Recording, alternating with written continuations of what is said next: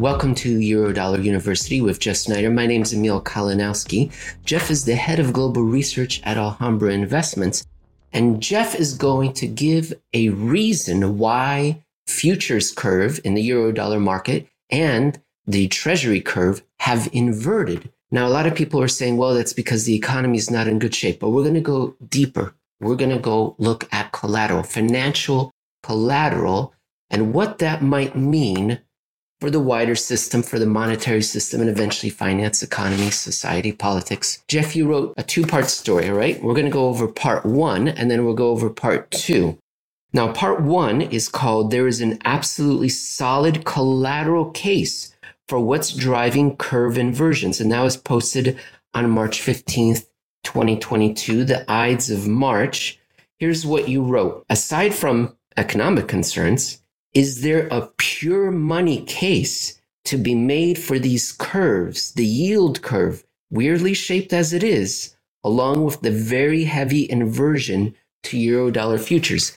Jeff, before we begin, let's remind the audience that before 2007, 2009, most interbank short-term lending was done on an uncollateralized basis. And so collateral was good, not the worst thing in the world. But since then, it's become very, very important, hasn't it? It's gained importance. Yeah, the unsecured markets, by and large, have disappeared entirely. There's very little volume, say, for example, in federal funds. Basically, it's whatever leftover change the GSEs have that they can give out on the given day. Other than that, there's really nobody in unsecured lending because, let's face it, after 2007 and 2008, the last thing you want to do is to be in business with a counterparty you don't know because they could be up to no good. And it was shown repeatedly the dangers of doing so. So how do you mitigate the risks of being in a short-term lending relationship with somebody you don't actually know? Well, you can do a couple of different things. Most of them involve making the borrower of your cash put up some form of collateral or security, and therefore you should be somewhat protected.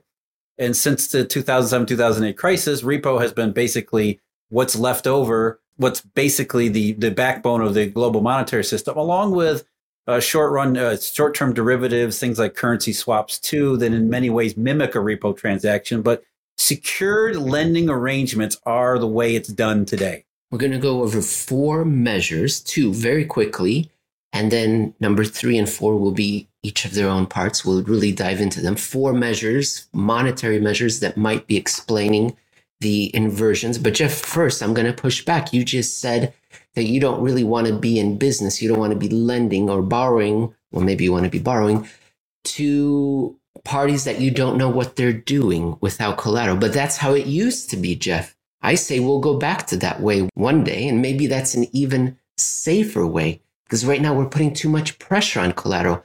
And I would suggest to you that the banks, when they borrow or lent to someone, they knew what that party was up to through the grapevine, right? So I think it's the era that we're in, not so much the practice of lending unsecured short-term funds. What do you think of that idea? No, there's a can of worms there. I mean, we could have a whole discussion about that because let's face it, there's discipline involved, right? When you have a lot at risk, you take a much, or at least you're supposed to, you take a much more heightened awareness about what your counterparties are up to because you go, I go, we go together. You know, you default and it leads to all sorts of trouble, not just for you, but for me and lots of other people. So maybe there is some value to unsecured arrangements where we start to take a little more scrutiny. Whereas in repo, we've kind of given ourselves a false sense of comfort, right? Because we have some form of security. But as we found out time and time again, even in the 2008 crisis itself, which to me was far more about collateral than anything else, we found out that, security isn't so secure either. That yes, maybe you're posting a U.S. Treasury to me, but maybe you don't own that Treasury. Maybe it belongs to somebody else. And maybe there's all sorts of other junk involved in the collateral streams too.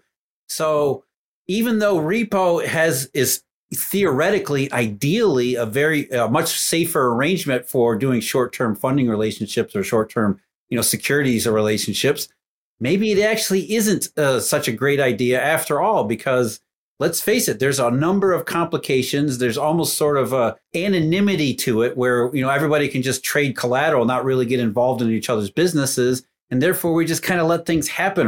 Or maybe in our current case, participants in these markets aren't taking enough interest, and so they just give up and say, look, I don't want to take any risk at all, and so I'm just going to depend on a collateralized relationship when maybe the other way of doing things was more of a efficient and sustainable way of moving forward. And I would suggest that we are in an environment, an economic depression in the United States for 15 years, Japan 30, whereby the creation of actual collateral, private enterprise, wealth, advancement, plant, property, equipment, ideas is happening at such a slow pace, the creation of new collateral, that it's not going to be enough to sustain. There's not enough of this collateral to support the economy as it is right now. There wasn't enough when we transitioned from 2008 to a collateral system. And now we're expecting the economy to generate more actual collateral, the advancement of an economy. No, that's not going to be happening in this environment. So there's just not enough collateral. Yeah, and the downside of that, Emil, right, is in lieu of the real economy creating good quality collateral, the financial system attempts to engineer quality collateral that actually isn't. You know, so we have all of these securities lending practices, securities transformation, collateral transformation, where we start with the absolute junk financial collateral and make it, try to polish it up and make it pristine when it actually isn't. It just sows the seeds of the next round's destruction, right? So that, I mean, the fact that the real economy and the financial system have to deal with a shortage of collateral and do it in such a sort of an ad hoc, sort of a, you know, in kind of insane sort of way, that is in and of itself a problem too. You know, how do we deal with the shortage? Securities lending, we're going to focus on that. You list two others. Just very quickly, Jeff, T-bill yields, they could signal that we're in some sort of monetary shortage or scarcity. Yesterday was a perfect example, which is the day after the Fed. The Fed raised the RRP to 30 basis points in the first day of the 4-week. This was Thursday, March 17th. The 4-week Treasury bill yielded 20. The 10 basis points below RRP, which is to me a very, very, very solid indication of way too much demand for Treasury bills. And then repurchase agreement fails to deliver or to receive. We've talked about it in a different episode. Have you seen anything new there other than just the general increase? Now, we're still kind of in the same level, so nothing has escalated, but it's still elevated. All right, so we're now going to focus on securities lending and the data that we can get from the Federal Reserve. Jeff, what is securities lending? We talked about it before, but what does the Federal Reserve provide us? What doesn't it provide us? And then we'll go into looking at some of the graphs. Well, first of all, on quantitative easing, there's a very good argument to be made, and we've made it repeatedly. I know, Emil, you've made the case before that quantitative easing is actually tightening. It's supposed to be easing because it increases the level of bank reserves. Well, what it actually does is it trades useless inert bank reserves, or laundromat tokens, as you call them, for usable, workable collateral that's flexible and dynamic and traded all over the marketplace as, the again, the backbone of the financial system. So the Fed stupidly takes the collateral away. And in the early part of the quote-unquote recovery period, the first couple of QEs up to QE4, the Fed was actually buying on-the-run treasuries, which are the best of the best. And so the Fed is taking collateral out of the marketplace that the marketplace badly needs. And the Fed has this window at the Federal Reserve Bank of New York where dealers can come in and rent securities that the Fed has just taken away from them, which is not something that dealers really want to do, but it is sort of a workaround that has historically shown to be sort of a last resort in collateral, where dealers with no other option go to the Fed hat in hand and say, I need some treasuries from you. Right. So that goes back to our earlier discussion, right? We moved from a system that was uncollateralized to one where it must be collateralized. And there's this big entity that's hoovering up all the very good collateral from the system. Well, you know, I want to make it clear here, too, that it's not like repo wasn't a huge part of the system before, because it was. And repo actually became the marginal source of funding before the crisis. It's just that there was a huge unsecured marketplace, too. And those two things actually went hand in hand. The development of the federal funds market and the development of the repo market were actually sort of a twin, two sides of the same Eurodollar coin, if you will. So there was a massive unsecured market as well as a massive repo market or secured market before the crisis. And then 2007, 2008 comes along and the unsecured market just disappeared entirely. leaving essentially repo as the final recourse for the entire global system. Jeff, I may have missed it, but have you explained to the audience that the Federal Reserve is lending securities to dealers? Have we talked about that already? I don't know if we had. I think we did go over that in a prior episode, but it might have been so long ago that it's worth refreshing the idea here, which is, look, the Fed has been in the collateral business as long as it's owned earning assets going back to the 1920s. In fact, repurchase agreements themselves are an outgrowth of the fact that the Fed can't lend to securities dealers and bend the intention, the spirit of regulations and laws to be able to try to fund what securities dealers were doing in the old days. And so there's inventories of securities on the Fed's balance sheet that the market wants and market needs. And so there's always been sort of a modest relationship there where push comes to shove. Maybe the Fed can help out dealers by renting them collateral, which really hadn't been a big thing until around August 2007. Right. So now we've got a graph up that travels all the way back in time to 2002, all the way up to present, and it shows securities lent to dealers from the Federal Reserve. It's a weekly report. This is in the millions. And as you just said, it was sort of meh. Yeah, just up a little until nibbling around the edges. Occasionally, I might need a couple million. Nothing big, nothing too heavy. What happened from August 2007 to Bear Stearns and Lehman?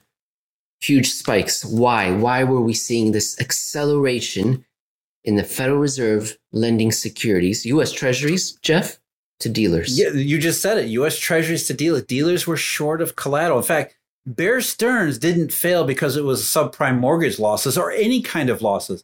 Bear Stearns was out of business, or nearly out of business, because J.P. Morgan tapped them on the shoulder in March of 2008 and said, "I need about $6 billion, maybe it was $8 billion.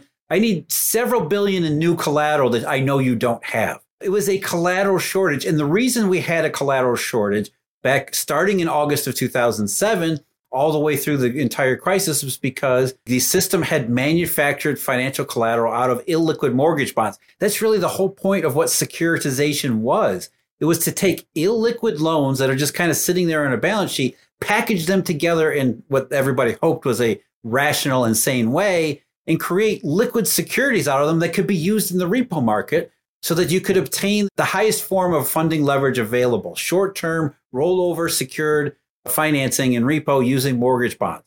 But 2006, the housing bubble starts to get a little bit shaky. Suddenly, those mortgage bonds are revalued in the marketplace as collateral because, as we always say, what's important in secured lending is whether or not the cash lender feels comfortable enough with the security that you're posting.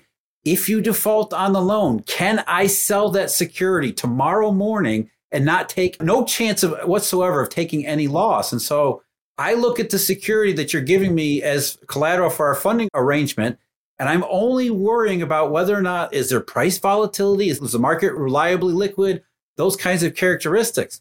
And as 2006 turned into 2007, concurrent to all of these bad signs, Eurodollar futures inverted, the yield curve starts to invert, liquidity in those marketplaces started to dry up. Some of those securities exhibited wild swings in volatility, and the repo market started to revalue mortgage bond collateral. And repo counterparties were saying, look, I won't take these mortgage bonds, even the prime mortgage bonds. It wasn't always just subprime. Even the prime mortgage bonds, I don't want it at the price I gave you yesterday. I have to have a much larger haircut to protect myself because the market isn't as liquid as it appeared to be. And that caused a chain reaction, which meant either you got to post more of these mortgage bonds as a collateral, which you can't do, or you got to find good collateral that you can post, which basically herded everybody into the best of the best quality collateral, which is U.S. Treasuries, because there's a dependable liquid market in U.S. Treasuries. And if you don't have them in your own inventory, you got to borrow them from someplace. And push comes to shove, maybe you got to borrow them from Ben Bernanke at the New York window at the Fed. Exactly. So we just described the global financial crisis, Eurodollar number one of four. As listeners know, there have been four of these monetary collateral shortages in the last 15 years. And my favorite chart or data point that traces out very well when these things began and ended is also reported by the Federal Reserve, and that is the net position of primary dealers with U.S. Treasuries, U.S. Treasury net position of primary dealers. And before August 2007, they were net short. Why would you own these safe and liquid instruments? We're making money here. And then what a U-turn. What a U-turn after that. And then you can see the undulations of the crises ever since. Maybe we should do that one of these days, Emil. We should line those two charts up together, because I think they would look almost, they not identical, but there would be enough of a resemblance where you could say, you could see that dealers used to be not short because they were betting against the treasury market, but net short because they were lending them out to everybody who wanted them. And all of a sudden they realized, we can't lend these out like we used to. And if we can't lend them out like we used to, now we're net long. Maybe we got to borrow some from the Fed too. And I think if you line those two charts up together, there'll be more than a passing resemblance, because it's basically the same idea. Scramble for collateral, which is a phrase that we've used many times over the last couple of years in particular. Scramble for collateral in a very an overview situation of what happened, not just in 2007 and 2008, but as the beginning of a systemic change in how the system has functioned. Perfect. Exactly. That's what I wanted to say, is that there is a resemblance. But I would say that what we're looking at right now, the securities lent to dealers by the Federal Reserve, seems to be more of a precursor, a leading indicator. Is that your sense, Jeff? When we look at the 2011 Eurodollar number 2, and then in my opinion, Eurodollar number 3 began 2014, but we see another spike in these securities lending in 2013 for reasons that you can discuss. Yeah, that was the Fed buying on the run treasuries in 2013. They were forcing, dealers to rent them back from them. We'll zoom in on present day in just a second. But what do you think of that? This is more of a leading indicator, or it seems to not coincide with what my opinion is of when the crisis is really beginning. What do you think, Jeff? It's a warning, I say. Yeah, I think there's something to be said that at the very least coincident, right? Because if you go to 2018, for example, you see the rise in lending activity at the Federal Reserve window around, I think it was late August, early September where it started, which is a couple months in advance of what we call the landmine, which was really when proverbial feces hit the fan. Yeah, there is some the sense of leading indicator there, at best or at worst, a coincident indicator. Okay, let's zoom in on present day, because that's what this is supposed to be about. We're supposed to be explaining purely monetary, non-economic reasons why the U.S. Treasury curve and Eurodollar futures curve have inverted. And now we're looking at a graph that goes just back to 2020 up to present day. And we see GFC 2, then a relaxation as we're entering reflation. Then we see an increase. Not just reflation, but remember, flood of Treasury bills. The Treasury bill issuance, especially in April of 2020, was overwhelming. So that helped solve the problem too. And then we see kind of a sideways gentle increase, and now a more sustained increase that you point out, Fedwire coincides with Fedwire up to April 2021. Anything to say about that segment? Time and time. How many times do we see this on charts and on data? It always goes back to February of 2021, which is, I think most people would find that shocking. Most of the general public would find that shocking, because their view of the system since February 2021 is the exact opposite. We've heard about too much money. We've heard about bank reserve. We've seen consumer prices accelerate rapidly. Yet here we see time and time again in all of these deep fundamental ways inside the Eurodollar system, inside the shadow money system, something broke and it hasn't been fixed. In fact, it's one escalating warning after another. And here we have another one where dealers all of a sudden were scrambling for collateral late February, early March into April of 2021, which is an indication that things were not going the right way. There wasn't too much money. There was not enough collateral. From April through September, we see that there was a decrease in securities lent to dealers. I think good people can disagree. This particular market was saying it's gotten less worse. Other indicators were saying it's not really getting better. Fair enough. Okay. But then I think there is an agreement across many markets that from September, the fall of 2021, things have been getting worse. Is that what we're seeing in this market measure as well? Yeah, and it's exactly coincident with almost everything else, including repo fails, which started to spike around late September, early October, just as dealers were borrowing more treasuries from the Fed.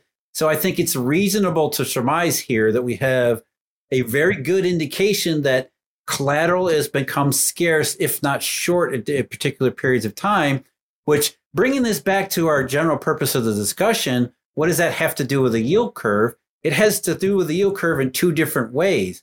One is that the price of collateral, if it's in a short supply and high demand, the price itself is going to go up. And so there could be a bid for even bonds and notes, especially on the run bonds and notes, just for collateral purposes by and large, not just treasury bills, but also some of the longer term instruments as well. And number two, the potential for deflationary outcomes as a collateral shortage becomes a collateral squeeze, a real event, which would depress long-run growth and inflation potential. So you have a fundamental signal in these marketplaces, which is related to collateral scarcity, which is, I think, the evidence for it is overwhelming. Jeff, you said the word deflation right now, and we often get complaints on Twitter that consumer prices are increasing and they haven't fallen. Therefore, you are wrong. And you're a bad person too, Jeff. That's what Twitter says. On Twitter, we got a question from Niels Ola Ripfjall from Norway, which I can't wait to visit. Okay, at RISSEL999. Here's the question. It's just that I get so many questions when I listen to you. You've talked a lot about inflation, but then what is deflation? What is reflation? There also seems to be good inflation and deflation. What separates the two? What is it we'd like to see when a country grows its wealth? Lots of questions. We don't have time to answer them all. Inflation, deflation, disinflation. I love the way he ended it, though. Real wealth is the goal here. Money itself is not the goal. Money is a tool. And so when I say inflationary or deflationary, I'm referring mostly to the monetary system, when I think most people are referring to the symptoms or the outcomes of the monetary system, which is inflation to them is consumer prices, where inflation to me is more about inflationary currency. So, yeah, I think, I'm very much guilty of using these terms far too cavalierly. It should be I should probably be more specific and more defined in how I use them.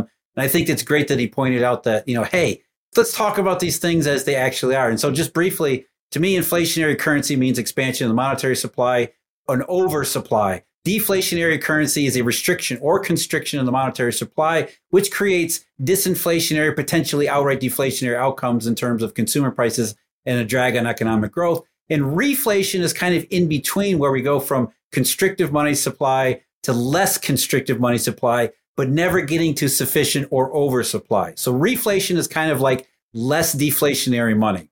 And that's usually when we get fooled into believing that the economy starts to behave a little bit better, but it never gets into actual recovery because it's not full inflationary currency. It's actually still disinflationary or deflationary currency that strangles economic growth. Fantastic reply. I'm going to be able to answer now when people ask me, what does Jeff mean about deflation? It's about the monetary conditions, not so much consumer prices. Excellent. Jeff, in the next episode, we're going to talk about our fourth measure, tri-party repo, and what we're seeing there that may explain the inversions of the different curves.